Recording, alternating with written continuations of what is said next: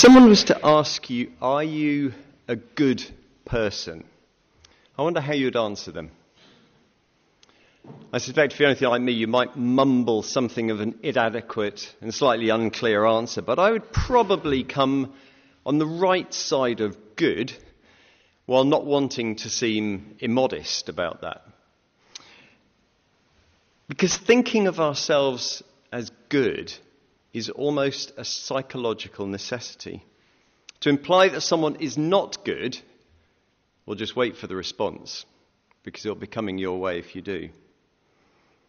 To think of ourselves as bad jeopardizes a huge amount.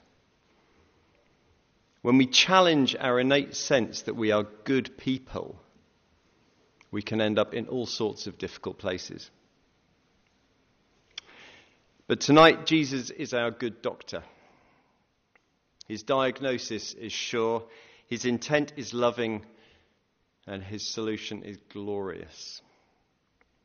We can trust the friend of sinners to be at once truthful and gentle.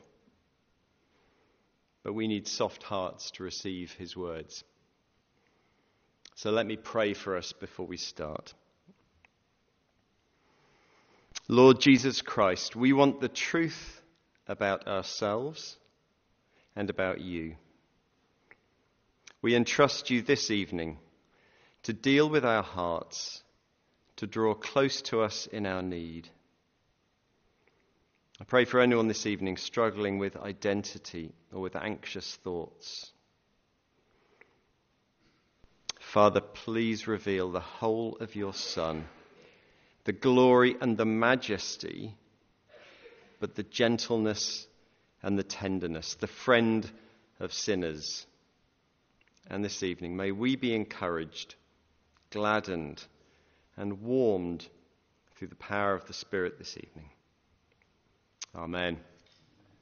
Well, the passage that Rob read to us comes in the middle of Mark's Gospel, which we're going through at the moment. Um, and there is the pantomime hiss when you hear the word Pharisee. And the moment that comes into the text, we know they're the bad guys. There's another contra- controversy on its way. And we've run into the Pharisees before. In Mark's Gospel, they've challenged Jesus' ability to forgive. Do you remember the cripple on the mat? They've asked how Jesus can eat alongside sinners and tax collectors. His disciples don't always fast. They pick grain on the Sabbath. Jesus heals people on the Sabbath. And today, in chapter 7, they're back. They've been largely absent since chapter 3, but they're back. And they come with a threat, because the last we heard in chapter 3 they were plotting to kill Jesus. And the controversy that we have this evening is this. Some of those disciples are not washing their hands before they eat. Now, this was not a health problem, this was a spiritual problem. And we know that from verse 3 because it says that they do not eat, the Pharisees do not eat unless they give their hands a ceremonial washing.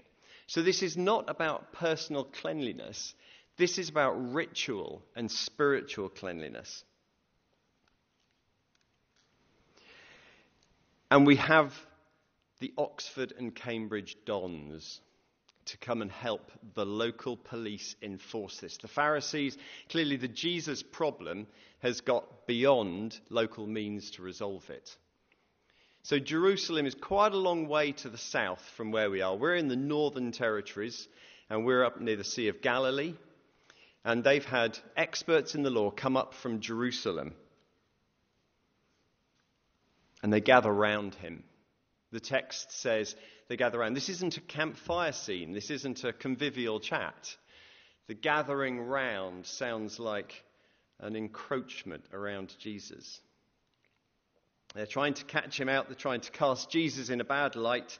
He's in the wrong, not us. And they're tackling the problem of cleanliness, of defilement. How can I be clean? Now remember, these people had been brought up on a strict diet of separateness. To be holy means to be set apart. One example from 2 Kings um, in judgment on Israel, they imitated the nations around them, although the Lord had ordered, do not do as they do. To be holy was to be different. And ceremonial practices and rituals were part of that difference. And in Leviticus, just for context, um, we read this in Leviticus 7 If anyone touches something unclean, whether human uncleanness or an unclean animal or any unclean detestable thing, and then eats any of the meat of the fellowship offering belonging to the Lord, that person must be cut off from his people. It's clear. Now, the meat of fellowship was one of the rituals. It was a thankfulness. So, basically, if you want to give thanks to the Lord, the meat of the fellowship was offered as a means of giving thanks in ancient Israel to God. But notice how what we have in the passage tonight is a specific circumstance about washing with, before the meat of the fellowship. But in our passage tonight, um, in Mark 7, um, we have a slight expansion. Remember, in verse 3 in Mark 7, it says, they do not eat. And again in verse 4, they do not eat. They never eat before washing their hands for a thankfulness offering or anything else. They've taken a very narrow circumstance and they had widened it. I mean, why risk breaking the law when you can just have a blanket ban? Wash under any circumstances you'll be safe. And we learn in this passage that these practices had sprouted from the original law. So, from the original law, we have a new body of legislation. And this is far more extensive, far more detailed. It filled in all the little gaps. It removed any ambiguity and it spelled it out in every detail for the people to know exactly what it was that would make them good, that would make them acceptable. Prohibitions that were vague were now clarified. General principles were worked out with extraordinary care and detail. Every situation of life had come under this extra biblical law. By one count, Rules relating to the Sabbath alone had exceeded one and a half thousand rules about what to do on Sundays, Saturdays. But imagine that. One and a half thousand rules. My word, that's only for one day of the week. With a different set of rules for all the other days. And these rulings had grown so thick and so tall, they had taken out the view of God Himself. So when these Pharisees see Jesus' disciples disregarding the rules that they were following so meticulously, well, it begs a very simple question Why? Verse 5 Why? Do you think they were curious? Do you think they were genuine? Uh, explain this to me. I, I'm, I'm really interested to know how it is that we have to live in these rules and you don't. I think they are meaning something slightly more sinister than a genuine open minded curiosity. We learned from chapter 3 they're plotting to kill Jesus. And they have history of doing this. They've promoted a controversy.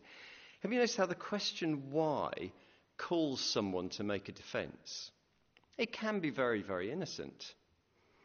But the question why so share your reasoning with me so that I may scrutinize it. I can critique it. You see, the question why can be a surprisingly hostile word when you think about it. Now let's pause there for a moment. These holy men, the Pharisees, were not casual they were not delinquent. They were not lazy. Quite the opposite. These men were diligent, attentive, and devoted men. No part of life had escaped their attention. Theirs was a 360 degree faith. encompassing every aspect of life.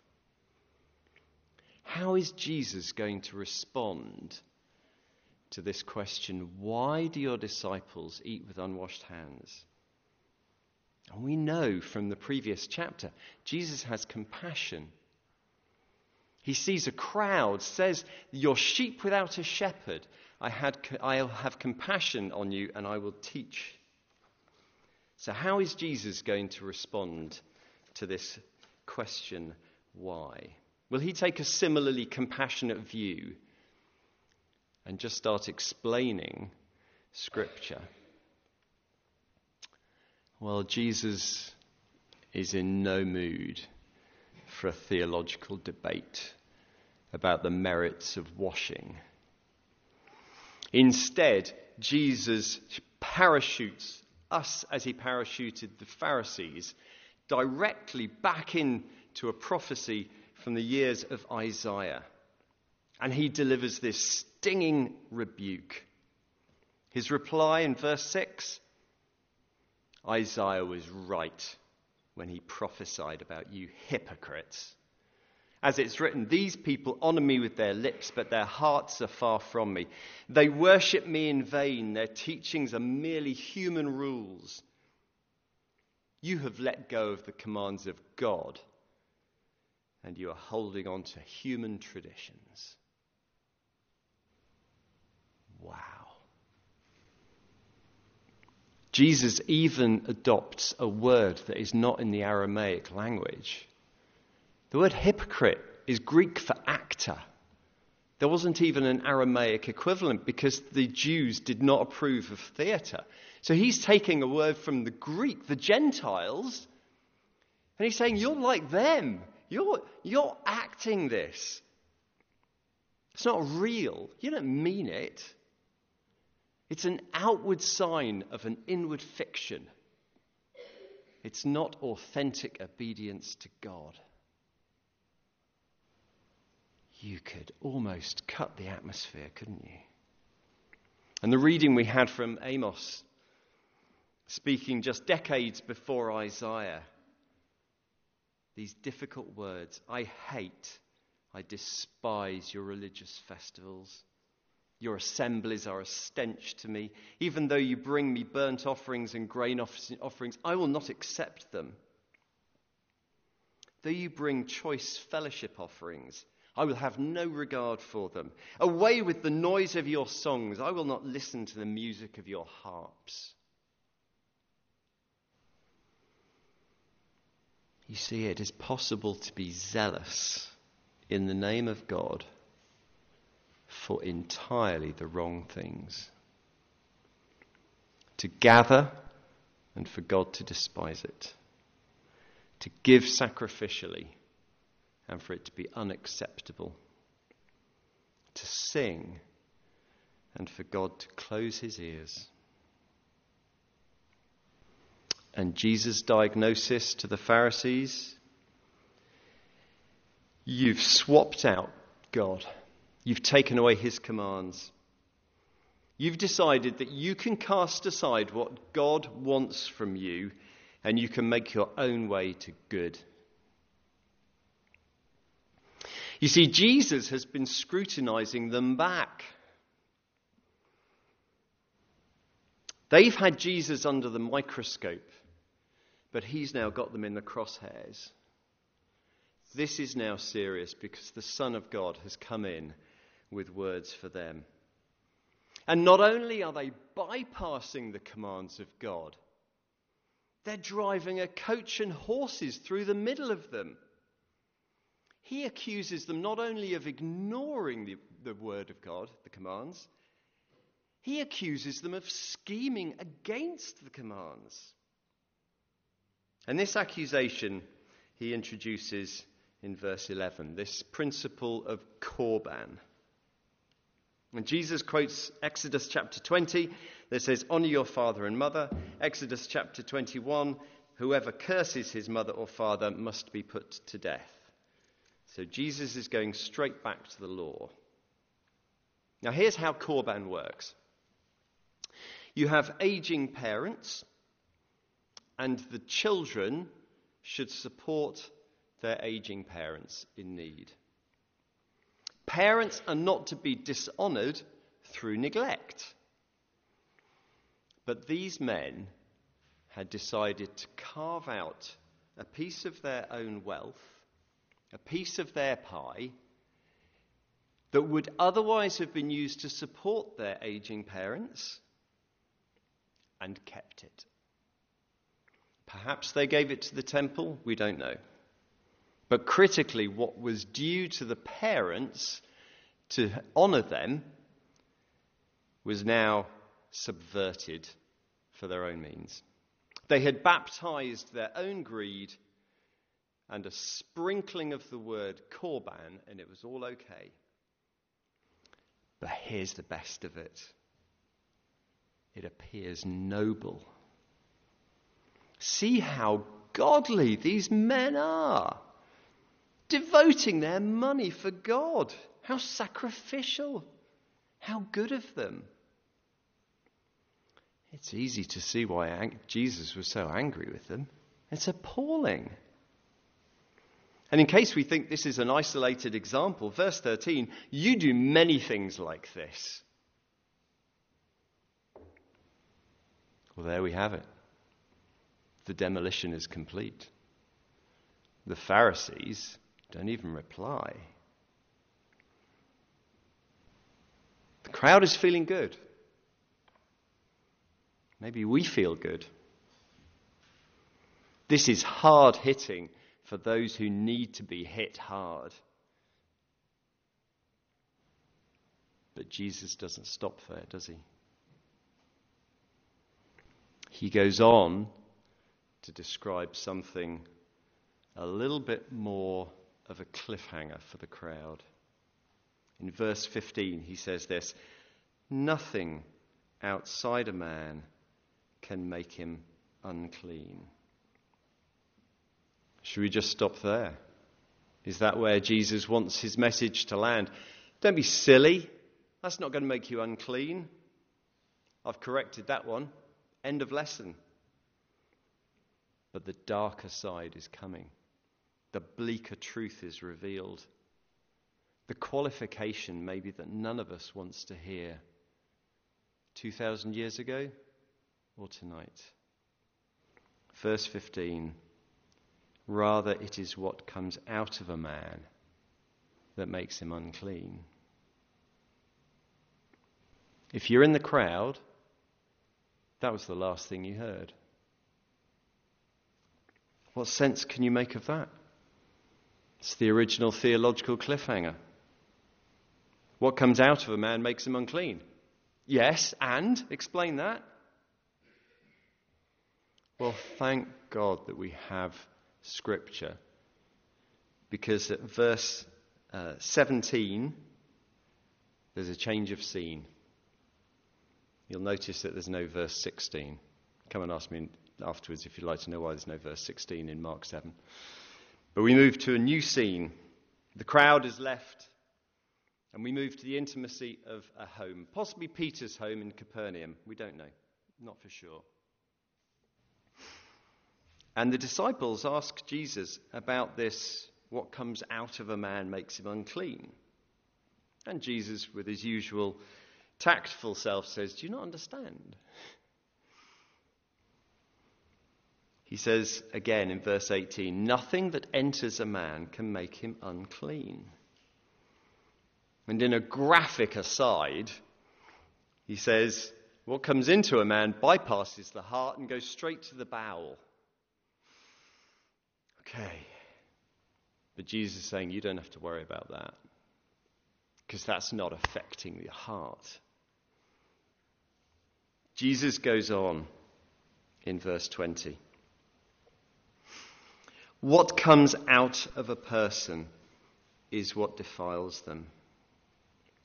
For it is from within, out of a person's heart, that evil thoughts come sexual immorality theft, murder, adultery, greed, malice, deceit, lewdness, envy, slander, arrogance, and folly. All these evils come from inside and defile a person. Wow. Well, we can pull up the drawbridge, we can shutter the windows, we can lock the doors, but we can't protect ourselves from this. We can wash our hands, we can wash our cups, our pitchers, our kettles, but the reality that Jesus is speaking as of is that we generate enough dirt of our own. That kind of cleaning ain't going to cut it.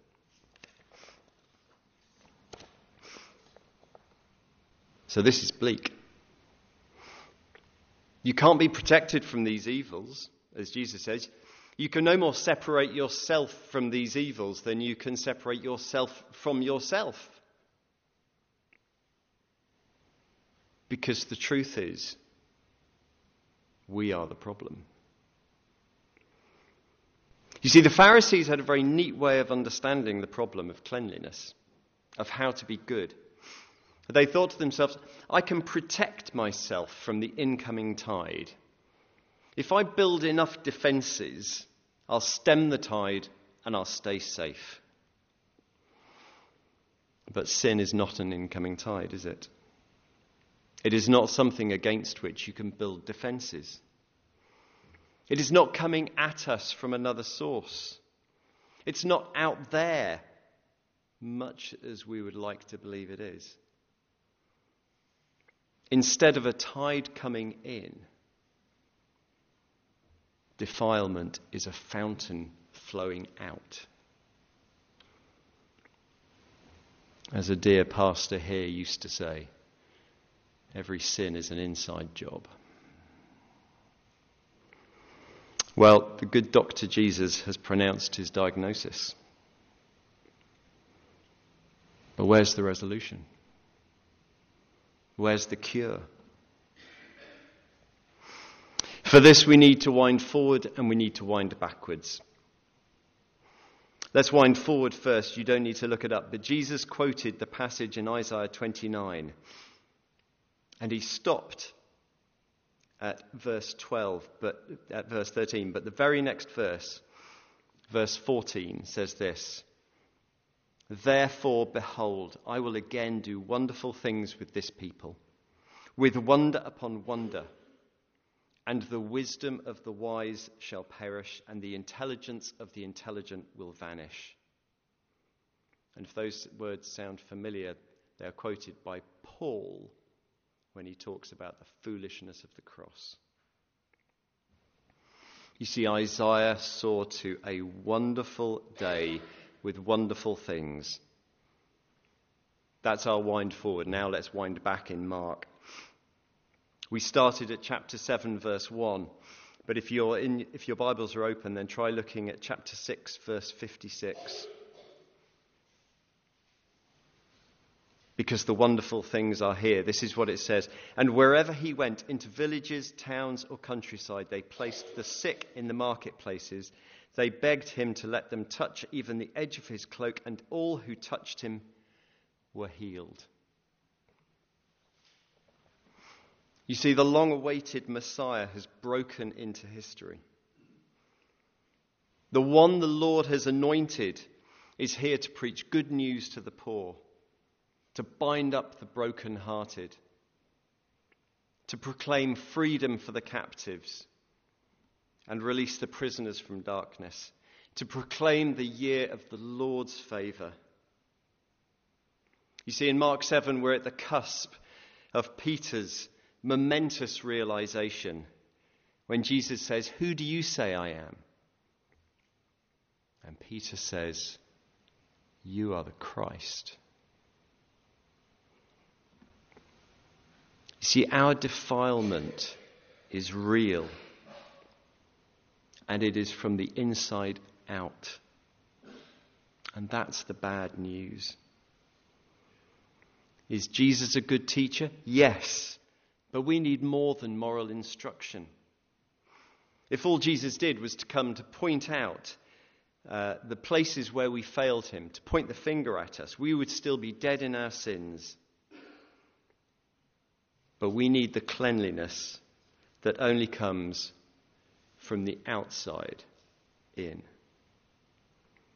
And that's why Paul could write so forcefully in Romans 3:21, "But now, apart from the law, the righteousness of God has been made known." You see, Jesus is doing more than resetting the Pharisees' understanding of the law. He's doing more than simply saying, You're following the wrong law, follow these laws. He's coming to fulfill the law from the outside in. You see, we are not justified by what we do from the inside out, but from what Jesus has done from the outside in. Because, brothers and sisters, the problem is in here, and the solution is out there. And what the Pharisees had got fatally wrong was thinking that the problem was out there and the solution was in here. So let me ask Are you a good person? Well, if we are honest with ourselves, we must surely acknowledge we are not wholly good. Our hearts are not pure. But let me finish by reassuring you that you may not be pure, but you are worthy. You are worthy of the Father's love, abounding every day for you. An ocean with neither seabed nor seashore. You are worthy of Christ's abounding grace, who tasted death that we might live and you are worthy of the Spirit's comfort, so that we might not live as orphans, but know the Son as the Son is known by the Father. There is no need now to generate our own goodness because He has made us good. And in fact, He will make us perfect as a spotless bride. Let me, let me pray. Heavenly Father, thank you for reaching into history so perfectly. Thank you that this good news is available, that it is proclaimed. And Father, thank you that we do not have to decide how we measure up to be good, but instead the good Saviour has embraced us and brought us into his family. Oh Lord, we ask that we might be touched by this truth. And Father, by the power of your Spirit, we might turn that into deeds of thankfulness so that your precious name would be glorified. Amen.